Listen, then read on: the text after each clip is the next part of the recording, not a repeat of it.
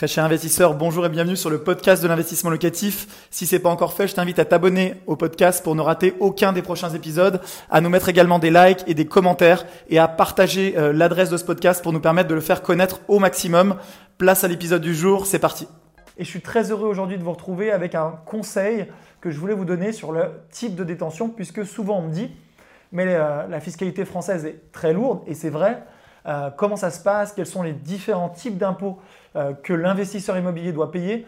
Et comment faire pour limiter au maximum cet impôt? Et c'est donc ce qu'on va voir tout de suite. En matière de fiscalité, il y a différents types d'impôts sur la détention immobilière en France. Donc il y a des impôts auxquels vous ne pourrez pas échapper, qui vont être la taxe foncière, qui va varier énormément selon les communes, qui va être par exemple très faible à Paris euh, en proportion des loyers perçus et qui peut être très élevé en campagne française, des villes qui sont sinistrées en matière économique, avec une population de la ville qui est peut-être plus populaire, avec de nombreux logements sociaux, et donc peu de gens qui justement sont assujettis à l'impôt.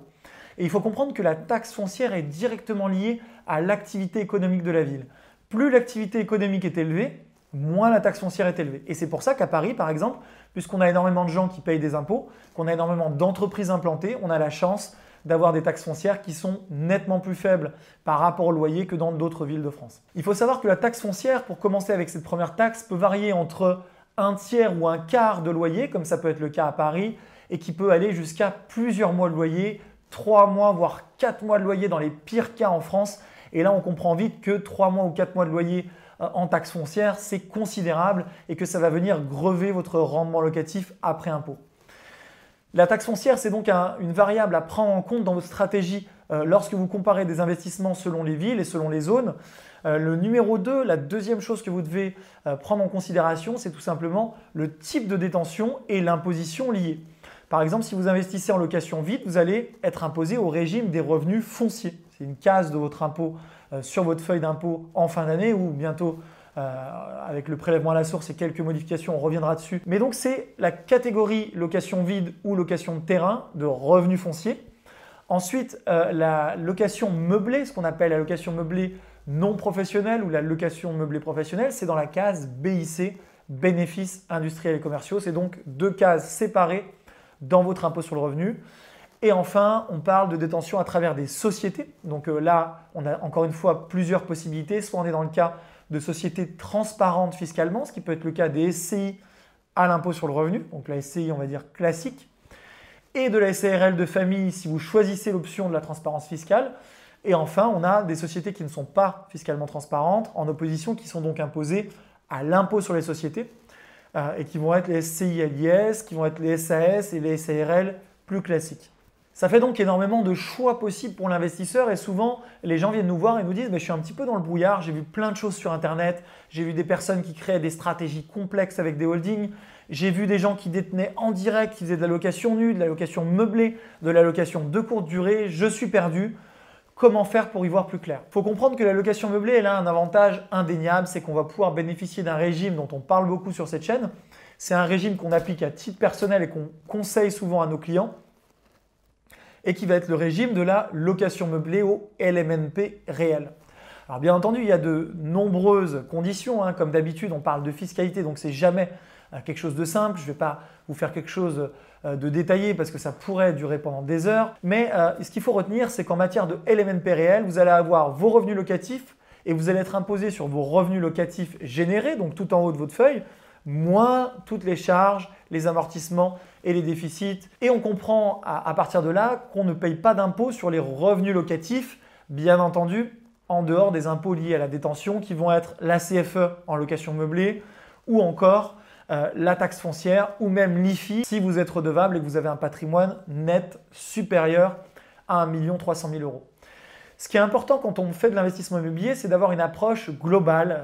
pas forcément pour vos premiers projets, mais quand on commence à avoir un patrimoine un petit peu conséquent, c'est d'avoir une approche globale où on se dit, mais finalement, qu'est-ce que je paye comme impôt global? Qu'est-ce que j'ai comme charge?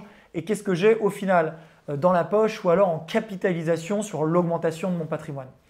Et on se rend compte à ce moment-là euh, que ce qu'on a bah, en réalité sur les revenus bruts, il faut y soustraire énormément de choses. Hein. Ça c'est logique, on le dit, on a un discours de transparence. Néanmoins, votre patrimoine, et c'est la bonne nouvelle, va quand même augmenter très rapidement grâce à l'investissement immobilier. Et donc, on va enlever la taxe foncière, on va enlever la CFE, on va enlever l'impôt qui peut être euh, ramené à zéro sur les revenus locatifs, on va enlever les éventuels frais de fonctionnement d'une société qui détient l'immobilier, puisque hier, justement, j'en parlais avec un investisseur qui me disait, mais Manuel, euh, détenir en société, c'est l'Eldorado, euh, c'est génial, on va payer aucun impôt à titre personnel en tout cas, on va se contenter de payer l'impôt sur les sociétés. Et je lui disais, oui, certes, c'est un régime qui a ses avantages, mais c'est un régime qui a aussi un inconvénient majeur. Et donc c'est pour ça qu'il faut euh, y souscrire, oui, mais quand on a le besoin. Et l'inconvénient majeur, c'est qu'il y a des frais de fonctionnement. Par exemple, une SCI à l'IS, ça va coûter entre 700 et 2000 euros annuels selon le nombre de logements que vous avez dedans pour votre déclaration d'impôt, votre bilan, votre compte de résultat. Donc ce n'est pas neutre non plus. Donc si on comprend facilement que comme on le voit souvent sur Internet, des gens disent j'ai 50 lots, j'ai 100 lots, ça paraît super sur le papier, mais si en réalité ces lots, bah, c'est des lots qui génèrent un tout petit cash flow euh, ou des, lots qui ont euh, un, loyer qui est assez faible en valeur, bah, si vous payez 2000 euros de frais comptables, ça se trouve, ça va gommer euh, les cash flows positifs, vous allez avoir des taxes foncières élevées parce que vous êtes dans des zones sinistrées et donc arrivé au bout, bah, vous n'allez plus rien gagner. Donc ce qui est très important, c'est que en matière d'immobilier, il est possible de ne pas payer d'impôt sur vos revenus locatifs si vous choisissez le bon régime fiscal qui va être soit le LMNP réel si vous faites une détention en direct dans une certaine limite, au-delà de laquelle vous serez requalifié en LMP, donc loueur meublé professionnel. Donc ça, il faudra faire attention et suivre ça de près. Et dans un autre cas, vous ne paierez pas d'impôt à titre personnel tant que vous ne versez pas de résultats. C'est le cas des sociétés qui ne sont pas transparentes fiscalement et qui vont être le cas soit des SCI à l'IS, soit des SARL de famille avec option à l'IS, soit tout simplement des sociétés plus classiques de type SARL ou SAS. Un grand merci d'avoir suivi cet épisode jusqu'au bout. Je te donne rendez-vous pour un prochain épisode. Si c'est pas le cas, abonne-toi au podcast, partage-le, mets-moi un like. Et tu peux également retrouver plus de conseils sur YouTube avec plus de 300 vidéos de conseils gratuites. En ce moment, une vidéo par jour. Rejoins-nous là-bas aussi et à très bientôt. Ciao